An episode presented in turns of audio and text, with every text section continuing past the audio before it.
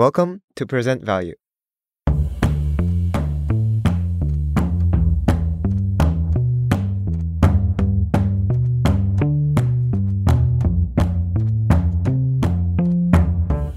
Hi, Present Value listeners. I'm Lauren Gergel, president of the Healthcare Club at Cornell. Today, I'm pleased to introduce this episode with Professor Campbell, a leading nutritional scientist for over 50 years. In the episode, Professor Campbell reviews the start of his academic career, his best selling book, The China Study, academic pushback, and the whole food plant based diet highlighted in popular documentaries Forks Over Knives and Game Changers. I hope you enjoy the episode. And as always, subscribe, share, leave a review, and follow Present Value on Instagram and Twitter at Present Value Pod. I'm your host, Eric Joe, and today I'm excited to welcome Professor Colin Campbell, the Jacob Gould Schurman Professor Emeritus at College of Human Ecology, Division of Nutritional Sciences. Professor Campbell received a Bachelor of Science in Pre-Veterinary Medicine from Pennsylvania State University in 1956, a Master's of Science in Nutrition and Biochemistry from Cornell University in 1958, and a PhD in Nutrition, Biochemistry, and Microbiology from Cornell University in 1961. He's widely recognized as a top researcher in the field of nutritional science. Professor Campbell has published over 300 research papers and three books, including the China Study, which became one of America's best-selling books about nutrition. And in 2011, he was featured in the documentary Forks Over Knives. In his over 45 years at Cornell, he has served as an advisor to the American Institute for Cancer Research and chaired the board for the Physicians Committee for Responsible Medicine. Since 1978, he has been the member of several United States National Academy of Science expert panels on food safety and holds an honorary professorship at the Chinese Academy of Preventative Medicine. Professor Campbell, thank you so much for joining us today on Present Value. Pleasure. Thank you. Professor Campbell, I have been following your research for quite some time, and it led me to change my diet. Could you first walk us through what is nutrition and how you got into this field? Well, I have to say, uh, I think this is true for a lot of young people. Somewhat accidentally, I got into the field. I was at veterinary school, and I got a letter one day, a telegram from a professor at Cornell to come and work with him, graduate school. So after one year in veterinary school, I dropped out, came to Cornell. That's the mechanics of it, the timing. But more to the point, I was raised on a farm, milking cows, and no one in my family had ever gone to college. So this was all a new territory for me.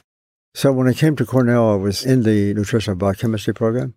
And first I did my master's, then took a year off and came back to Cornell in 1958 and finished up then my PhD. But in that effort, my own research and that of my professors was basically to designed to improve the efficiency with which we can produce protein, especially protein from animal-based foods. I mean, most people thought protein came from animal foods, but so that was my research to show more efficient ways to improve the production and consumption of animal protein because it was so important. I did that. Then eventually, three years later, after a tour at MIT, I was on a faculty at Virginia Tech. There, in the Department of Biochemistry and Nutrition, I was asked to coordinate a nationwide program of feeding malnourished children in the Philippines. So I spent 10 years with my senior colleague at the time, and we were designing a program to feed malnourished children. And at that time, one of the main things to do with these children, as in any situation where there's a lot of malnourished children, the idea was to make sure they got enough protein. Of course, that's right in my territory. That's exactly what I had worked in. To feed them more protein.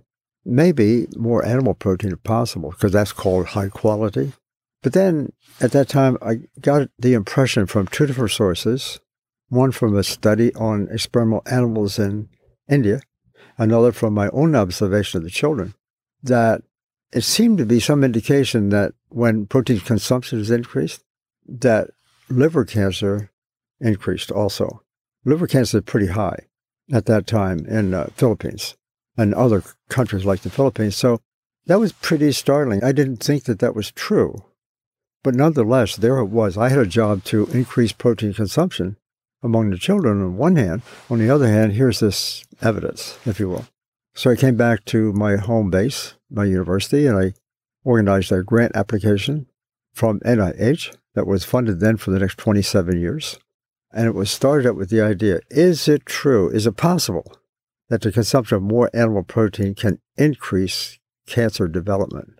That was the question, because I'm doubting it. You know, I thought the other side. And it turned out it was spectacular. As animal protein is put in the diet, cancer rates start to grow. And not only that, experimentally at least, we could turn on and turn off cancer development by simply increasing or decreasing protein consumption, respectively. And of course, the protein we were using, by the way, was an animal based protein, casein, from cow's milk. Coming from the dairy farm as I did, that was pretty hard to digest, no pun intended, of course, but the idea that animal protein could do this. Also, just to jump ahead, it turns out plant protein did not do that. Plant protein didn't have the capacity to turn on cancer. So that was a symbol, if you will, it's certainly a very strong indication that maybe we should look a little deeper. How does that work? You know, what's the mechanism in a biochemical sense and so forth and so on? How does it apply to human populations? That came along with the China study later on when we did a very big comprehensive study in China on that question. You mentioned that nutrition is not taught in medical school. Why is this the case? Well, that's the subject of my new book. I've been sort of aware of this, a lot of us have, but I didn't know it was so stark. There's not a medical school in the United States or in the Western world, and I think true to great extent in China and Eastern, you know, Asian world too. Nutrition is just not taught. That's a question, just a question you just asked. And so it turns out that if we go back in history, we see that nutrition is defined differently from the practice of medicine, from a biochemical sense. That is to say, that nutrition is the combined activities of all the nutrients in food working together in a very highly integrated manner when we consume those nutrients. They all work together. I call that process holist or holistic. In contrast, the medical system doesn't rely on that idea. Fundamentally, they believe that disease can be controlled, may be cured, may be reversed by just taking one chemical at a time and attacking one particular disease or one particular mechanism of the disease. That's drugs. So the medical system is reductionist, as I say, highly focused, focused, focused at every level the way it's practiced and delivered in the clinic, the way we study it, and so forth. On one hand, in contrast, nutrition is not that. Nutrition is basically, as, as I said, it's everything working together. So it's more a matter of the kind of foods and the combination of foods that we consume on a regular basis. That's a quick answer. And that came from my review of the history of nutrition and cancer research in particular going back through the 1800s and even into the 19, 1700s. Uh, there, it was fantastic. I mean, I, I got very excited when I saw the evolution of this idea because back in the 1800s, when cancer was a curiosity, people didn't know really what it was, if, if you will. There were two theories as to how cancer forms. One theory was that cancer is a local disease, you know, locally caused, maybe specifically caused by a particular agent, and so forth. That was called the local theory of disease. In contrast, the other view was that cancer is a constitutional disease, which means it's the whole body, maybe the whole environment, especially the whole food, you know, all the things working together.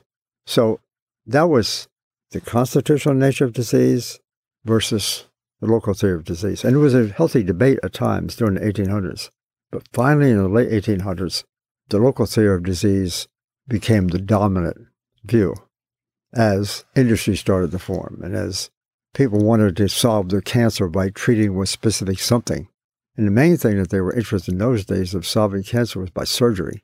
Secondarily, thereafter, radiotherapy became available in the late 1800s. And then, of course, chemotherapy. So, chemotherapy, radiotherapy, and surgery are the three protocols by which people get their cancer treated. And that's lasted until today. And nutrition, in contrast, is just not part of that idea. And so in medical schools, for example, they don't teach nutrition because the students are all walking down this pathway of reductionist philosophy, if you will. Which drug does what, which disease is being affected, and so forth and so on. And so we develop drugs in order to solve our problems, whether it has to do with treatment or whether maybe it has to do with prevention of something. And so the medical system is a very reductionist.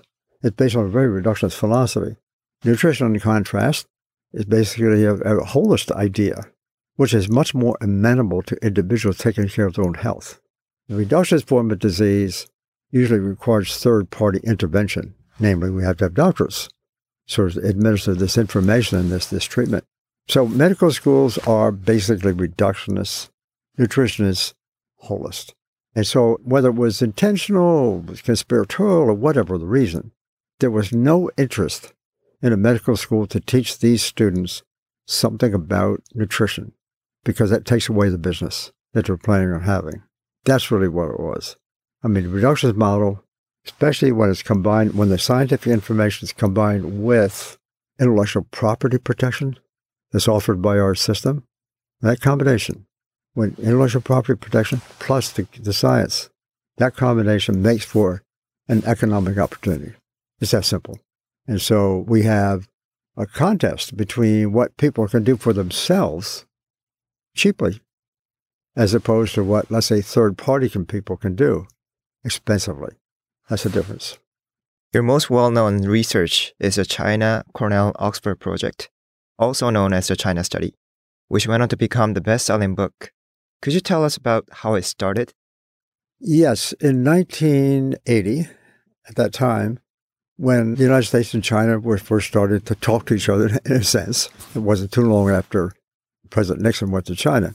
There was a Chinese delegation came to the United States, and they brought along with them a team of some people, and and one of the people in that group was the probably the best known scientist in China. His grandfather was a compatriot of Sun Yat sen, who overthrew the dynasty in 1911.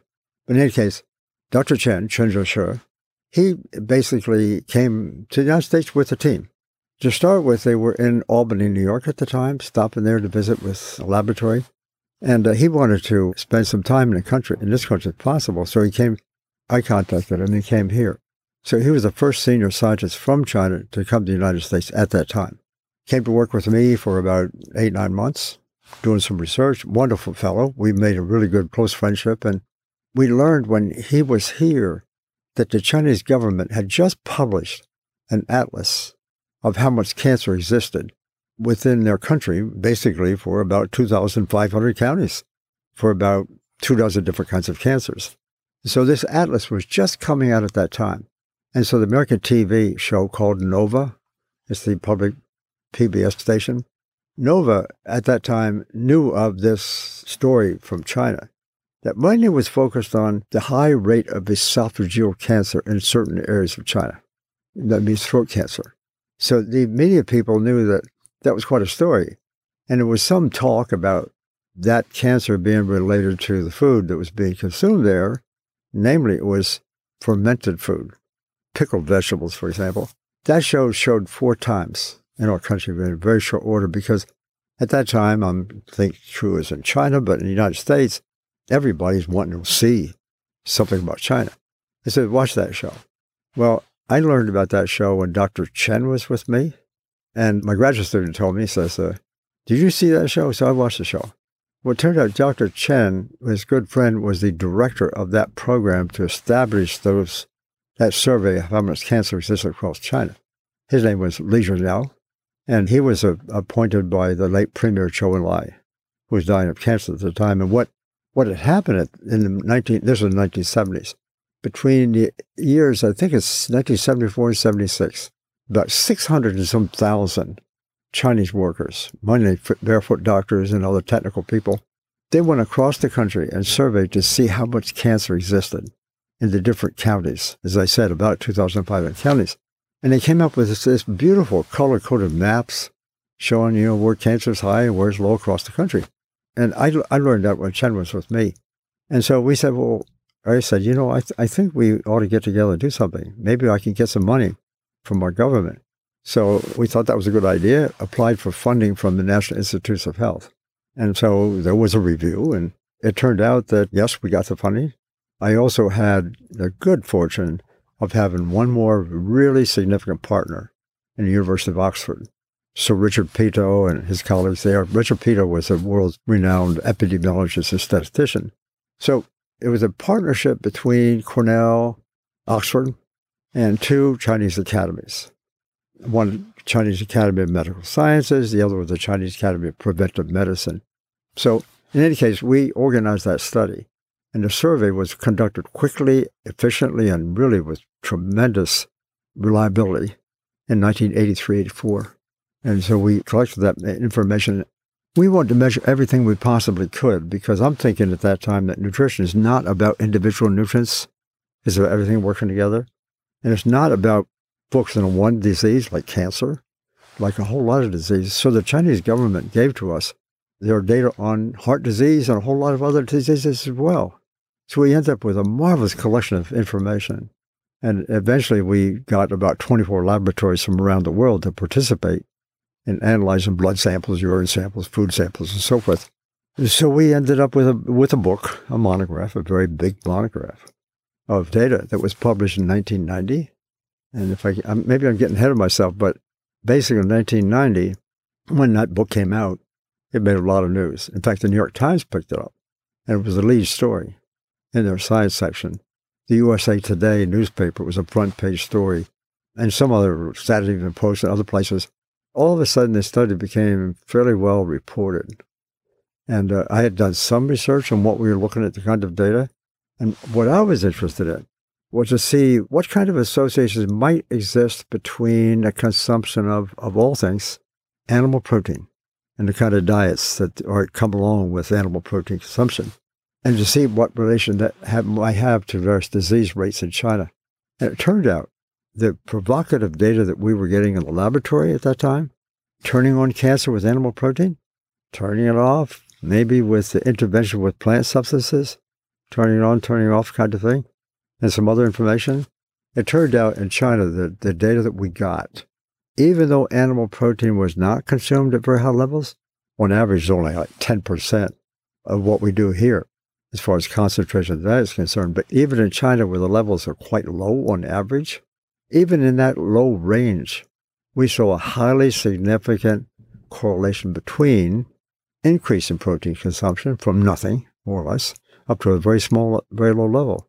We saw this high degree of correlation. Cancer started to appear, heart disease, and so the Western diseases, if you will. In a sense, that was indicative of a really substantial confirmation of what I was seeing in the laboratory. So between the laboratory, you know, we're looking at mechanistically and all these kind of things.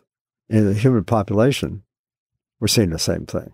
So at that point, you know, and I, I, I just to jump ahead, I also had spent quite a lot of time in Washington in policy development, food and health policy development, you know, working, giving testimony for congressional committees and stuff like that.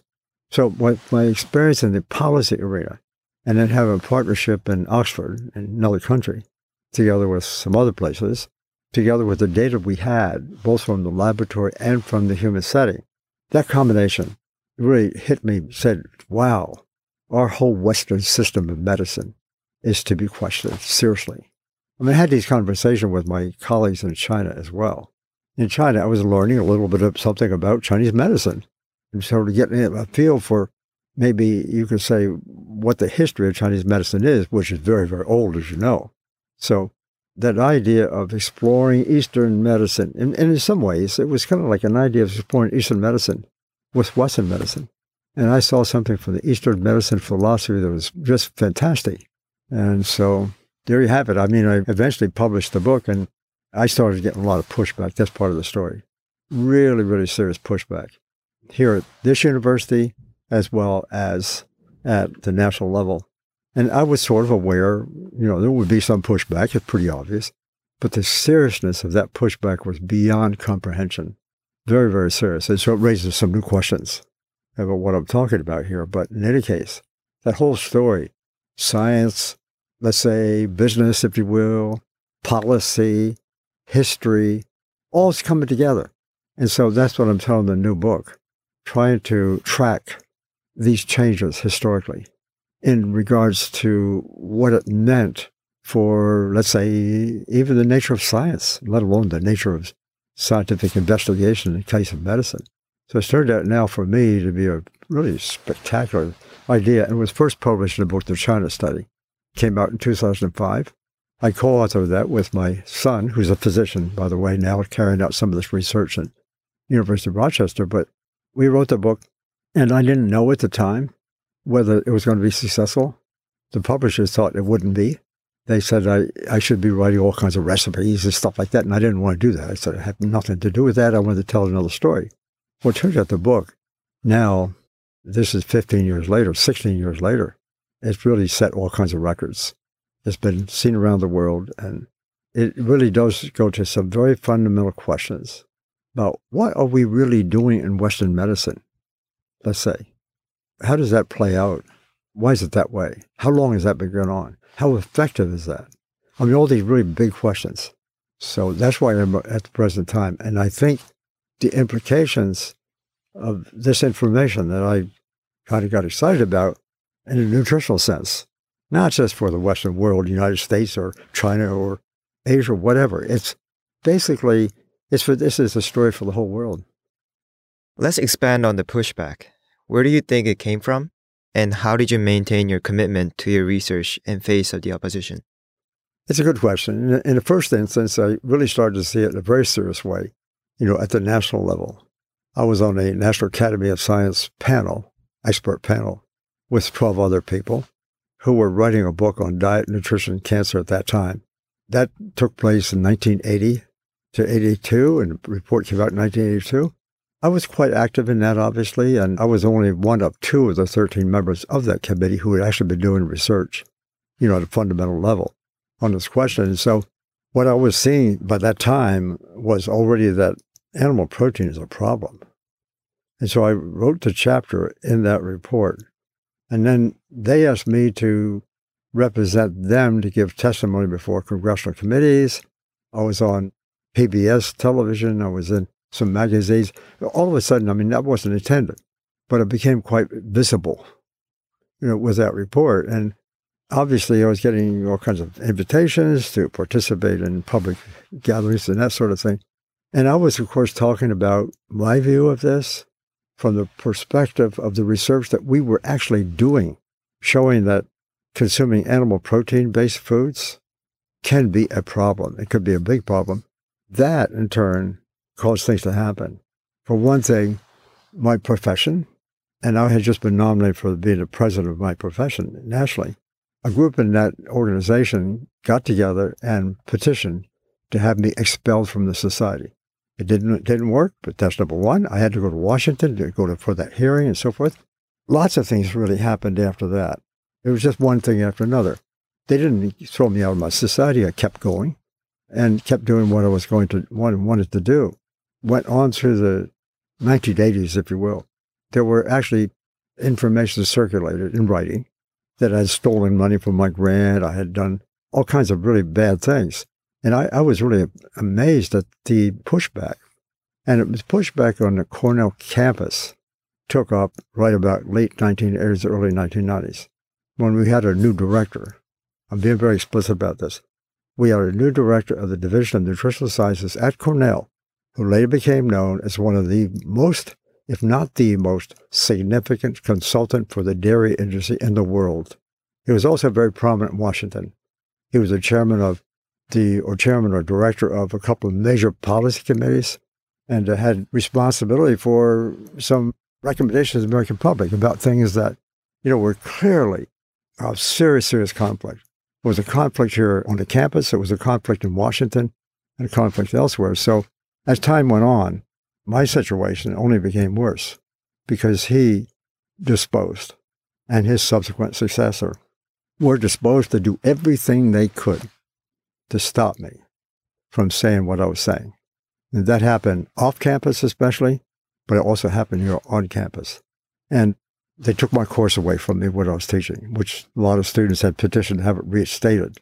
At that time, I found it really pretty appalling because I had in our department, which was at the time ranked number one in the country. I had the largest research program in the department. I had a lot of graduate students, I had a lot of colleagues. We were doing work. I brought in the most funding, Had the most publications. So it was, wasn't like I was sitting idly by just doing strange things. I really had a very prominent program. And in spite of that, they still, this one person, director of the department, really went out of his way to try to destroy not only my reputation, but in some cases, participate in other things in Washington. Because of his prominent positions in Washington, Cornell often had prominent positions in Washington regarding food and health policy. And so it was at that time when it first came out, I was the congressional liaison for the entire biomedical research community of about 85,000 scientists in this country.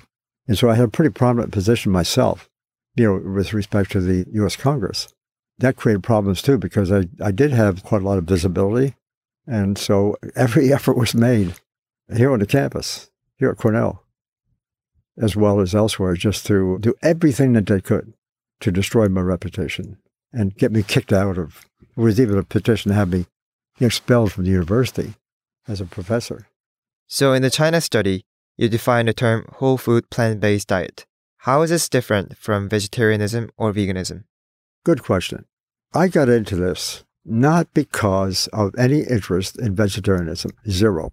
In fact, quite frankly, the vegetarian movement, which I first more or less learned about during the 1970s and 80s, they were kind of opposed to what I was doing because I was using experimental animals, to be honest about it. It had, had nothing to do with that.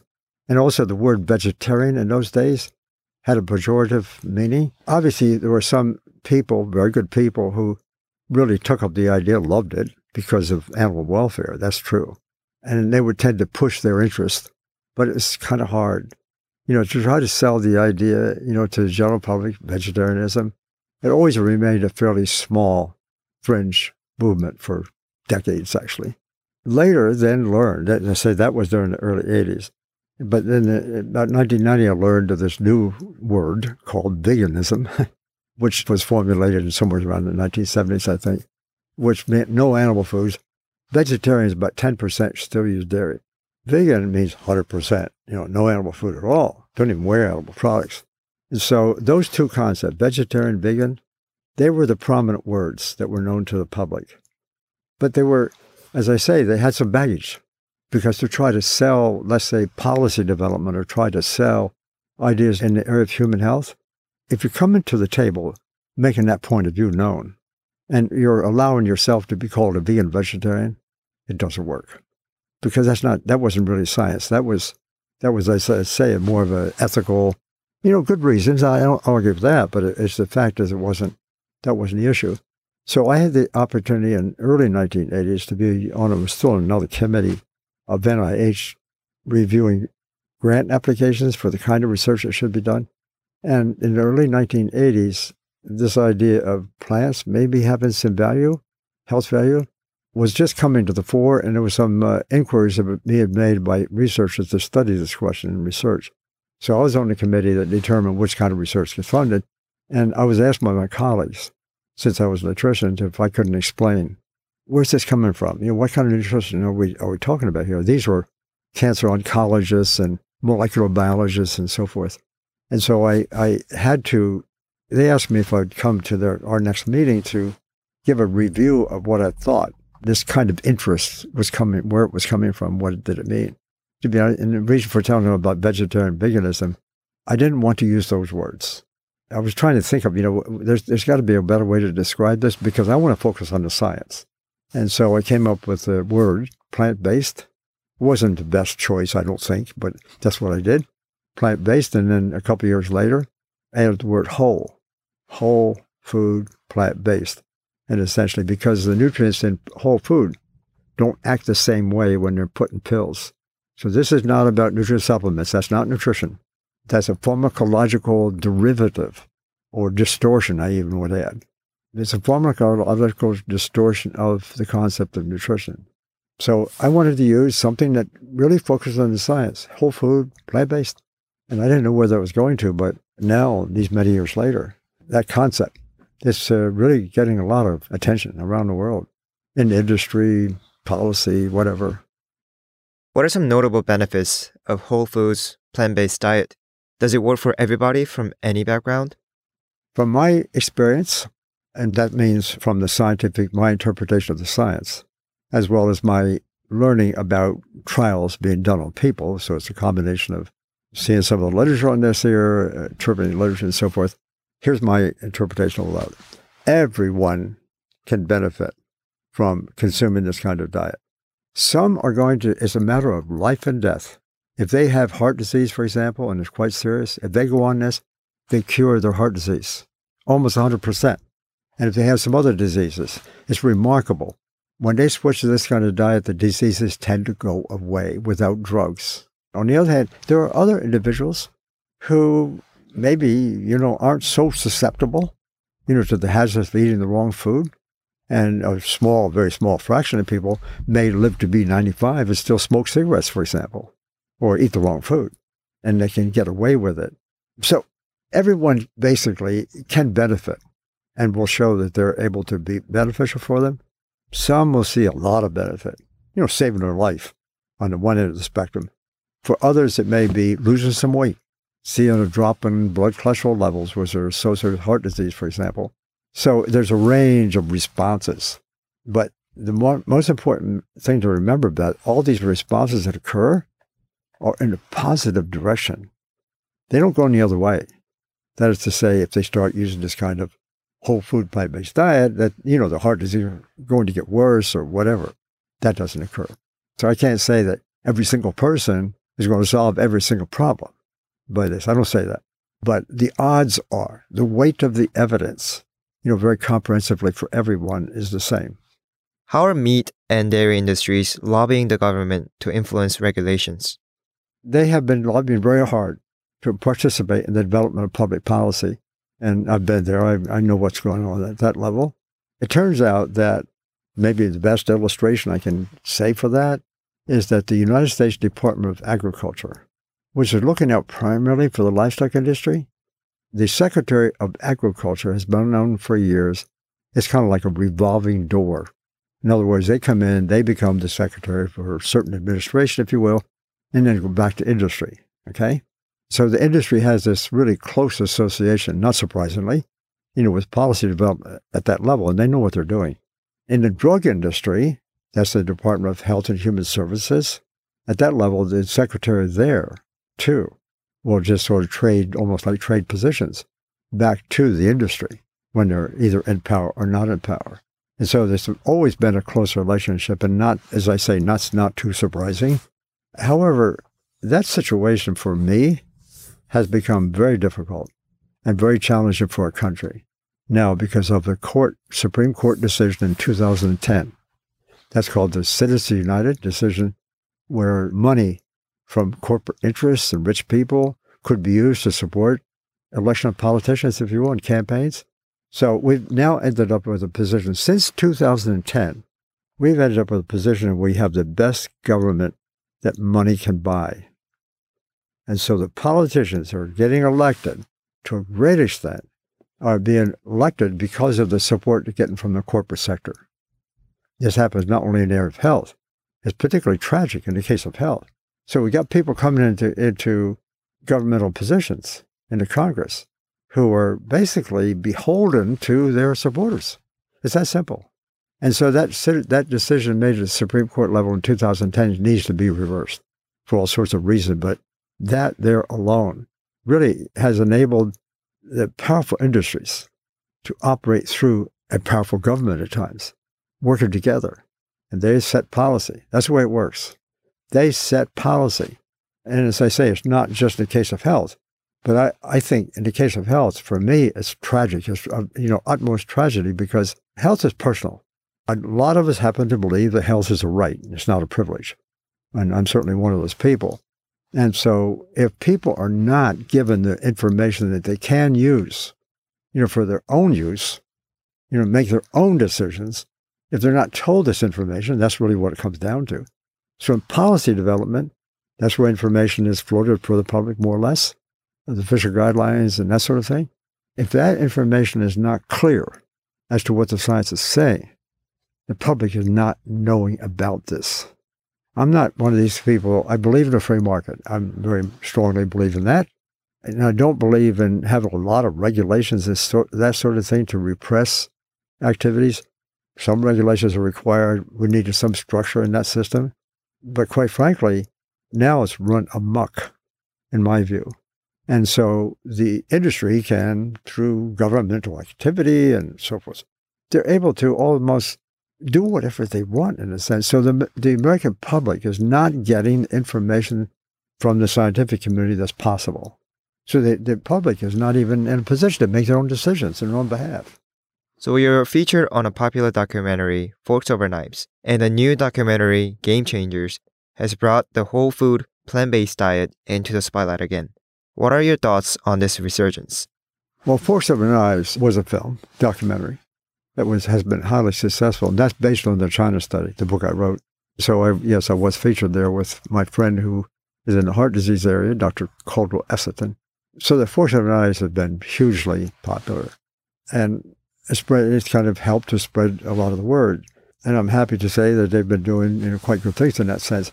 There was a second film, though, Forks Over Knives, after it was you know, brought out to the public.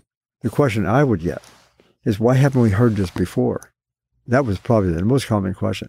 So my oldest son actually basically directed a new film called Plant Pure Nation that was started with my testimony before the Kentucky state legislature, along with my friend. But at that time, we went to the Kentucky state legislature. I basically told what I said. And that in turn led to some political activity, if you will. And so we wanted to show, my son wanted to show why people haven't heard this before. Well, really, you can see a lot of why it hasn't heard before by going to the political arena. So here I'm lectured before the Kentucky legislature. That was all filmed. That became almost, if you will, the starting point for the film itself. He comes back and then does some things by way of showing it really works. That film, I believe it's, it's on YouTube, I guess, or Netflix at the moment. But both films were in the theaters for a while. So those two films, Game Changers, came along a little later. I know that quite well. It's basically showing how athletes can also benefit. That's an old story, I have to tell you. This is this is not, not something new. There was some brilliant research done on that question over a century ago in Yale University by two professors there who actually were taking students in physical activity programs like ROTC and later, you know, high class athletes, put them on this kind of diet and their health, uh, their their performance improved. It was really really impressive. That was published. That was not cited in unfortunately Game Changers. So this is not a new, not a novel thing. You know, as far as Game Changers is concerned, this is more of just a showcase for the modern day. But quite frankly, this information has been around. The reason I'm telling all of this is not only because the Game Changers failed to take note of that, and they knew about it, they failed to take note of it because they wanted to make their own story. But the other thing is, that kind of information that came out in the early 1900s, very high quality, superior scientists carefully documented this information. That was a challenge at that time to the emerging view that protein was so important, especially animal protein. And that was gathering steam and it was becoming popular and athletes had to have the protein supplements and so forth and so on. This research came along and showed no, that doesn't work that way. It doesn't work that way. If people go on a whole food plant-based diet, they actually improve their performance. And so in the modern day, I've had interaction with some world-class athletes personally, and they have changed. I'm talking to people at the peak of their career, you know, Hall of Fame football players or All American, and they see the same thing. Most athletes are a little tentative to try this because they've always been told, you know, you have to have more protein, protein, protein, which can build some muscle mass. That's not the issue but they do it at a cost. And the cost is twofold. Number one, they don't improve their performance, except in weight kind of things, maybe. They don't improve their performance, number one. But number two, when they retire, they have a very high risk for heart disease and cancer. So the long term health is, is compromised. I think the physical activity thing, we call it athletics or however we want to speak of this, that's part of the game plan here about food. Food affects us physically food affects us as far as what kind of disease we get. The food we choose to eat, the new idea on the block is food has a major effect on our environmental problems as begin to rise.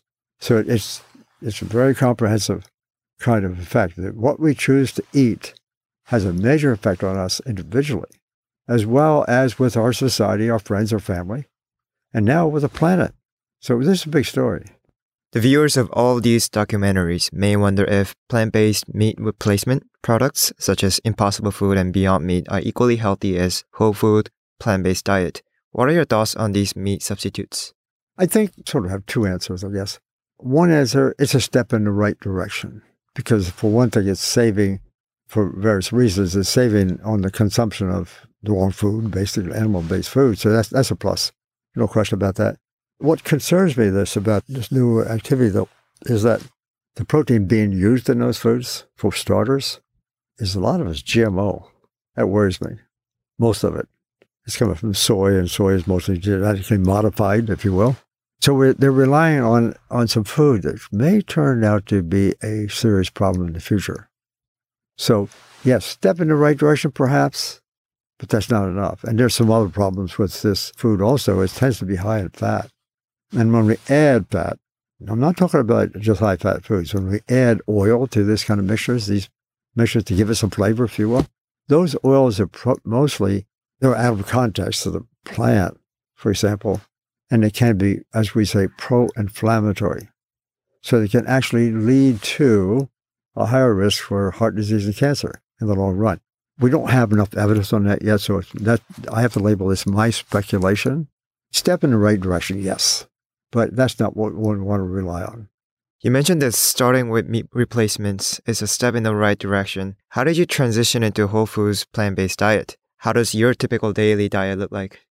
Well, the transition, there's been some really, really interesting trials been done, not published, unfortunately, in most cases, but professionally done as best that we can. And I'm going to, in this case, cite the work of two of uh, colleagues of mine, Dr. Caldwell Esselstyn and Dr. Dean Ornish. They took people with heart disease, put them on this diet, the heart disease reversed. It's that simple. Dr. Esselstyn has some really fantastic research, and more recently, a lot of people doing this, and almost everyone saw this great improvement.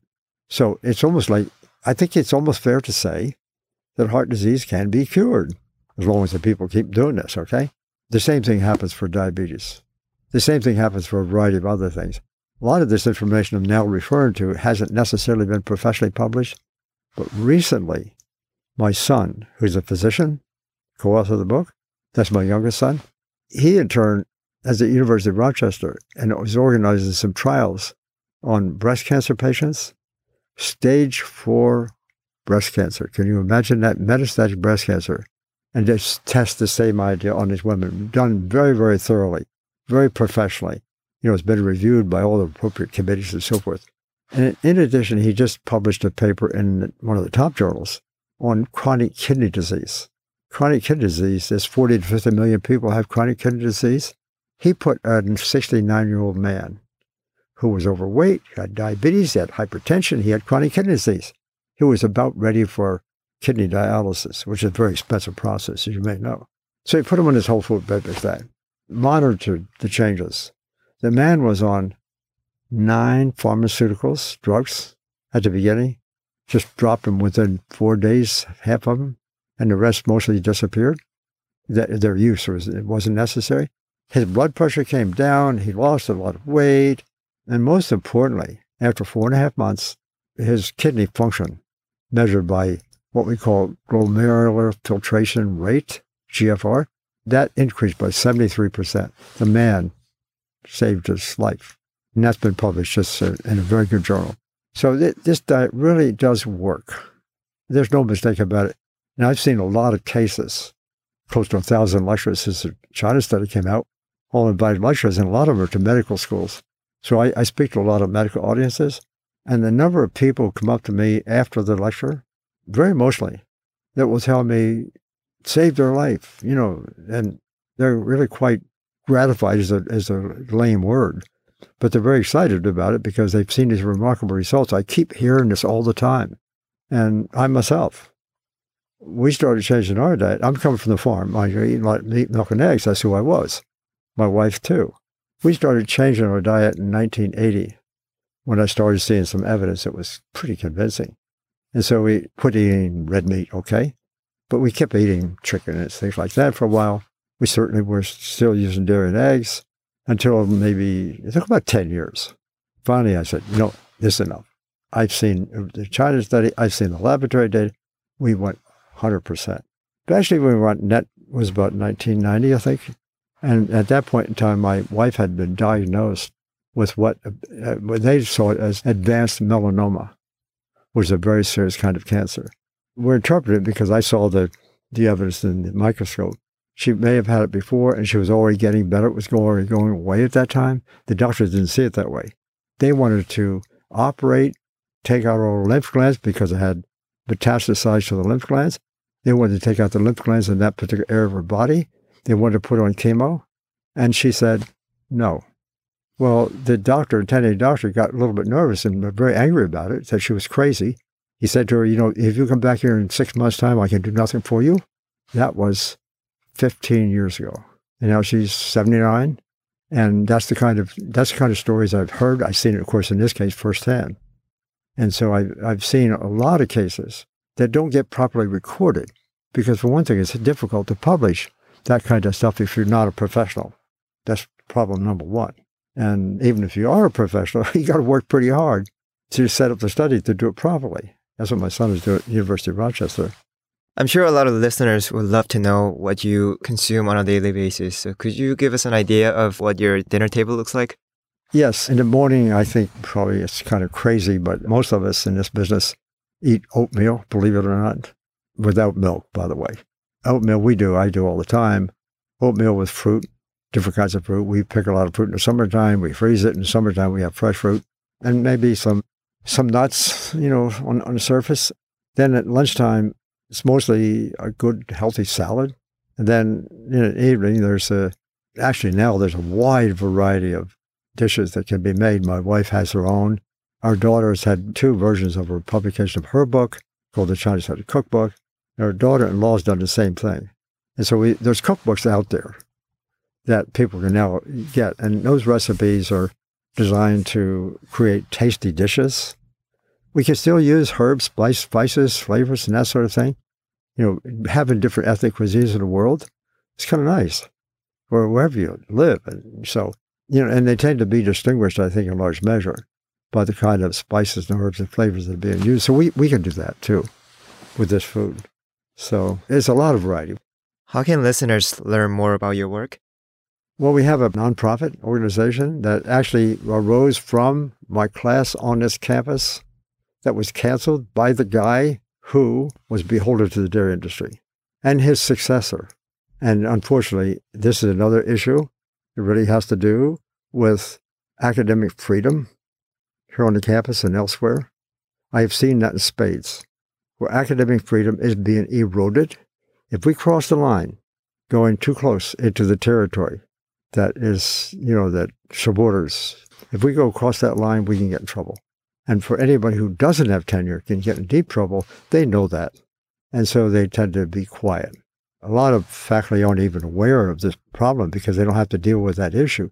But when you're getting into the area of food, if we enter the area of food and personal health, and we're getting money from the public, and when that, in fact, is repressed in some way by university administrators, that happens because the people don't necessarily have tenure. I've had tenure in myself since I was in my 30s. So fortunately, I've had tenure during my entire career. At Cornell, I've been a full professor with tenure, so I've had all I ever wanted as far as academic stature is concerned. But still, they will do everything they can to try to repress that. To me, that is a serious existential threat in the world of academia these days. Not just here at Cornell, but elsewhere too. So I'm kind of passionate about that, and I go around talking about it because we need to solve that problem. Professor Campbell, thank you so much for your continued contributions to advancing nutritional science. And thank you very much for being a guest on Present Value.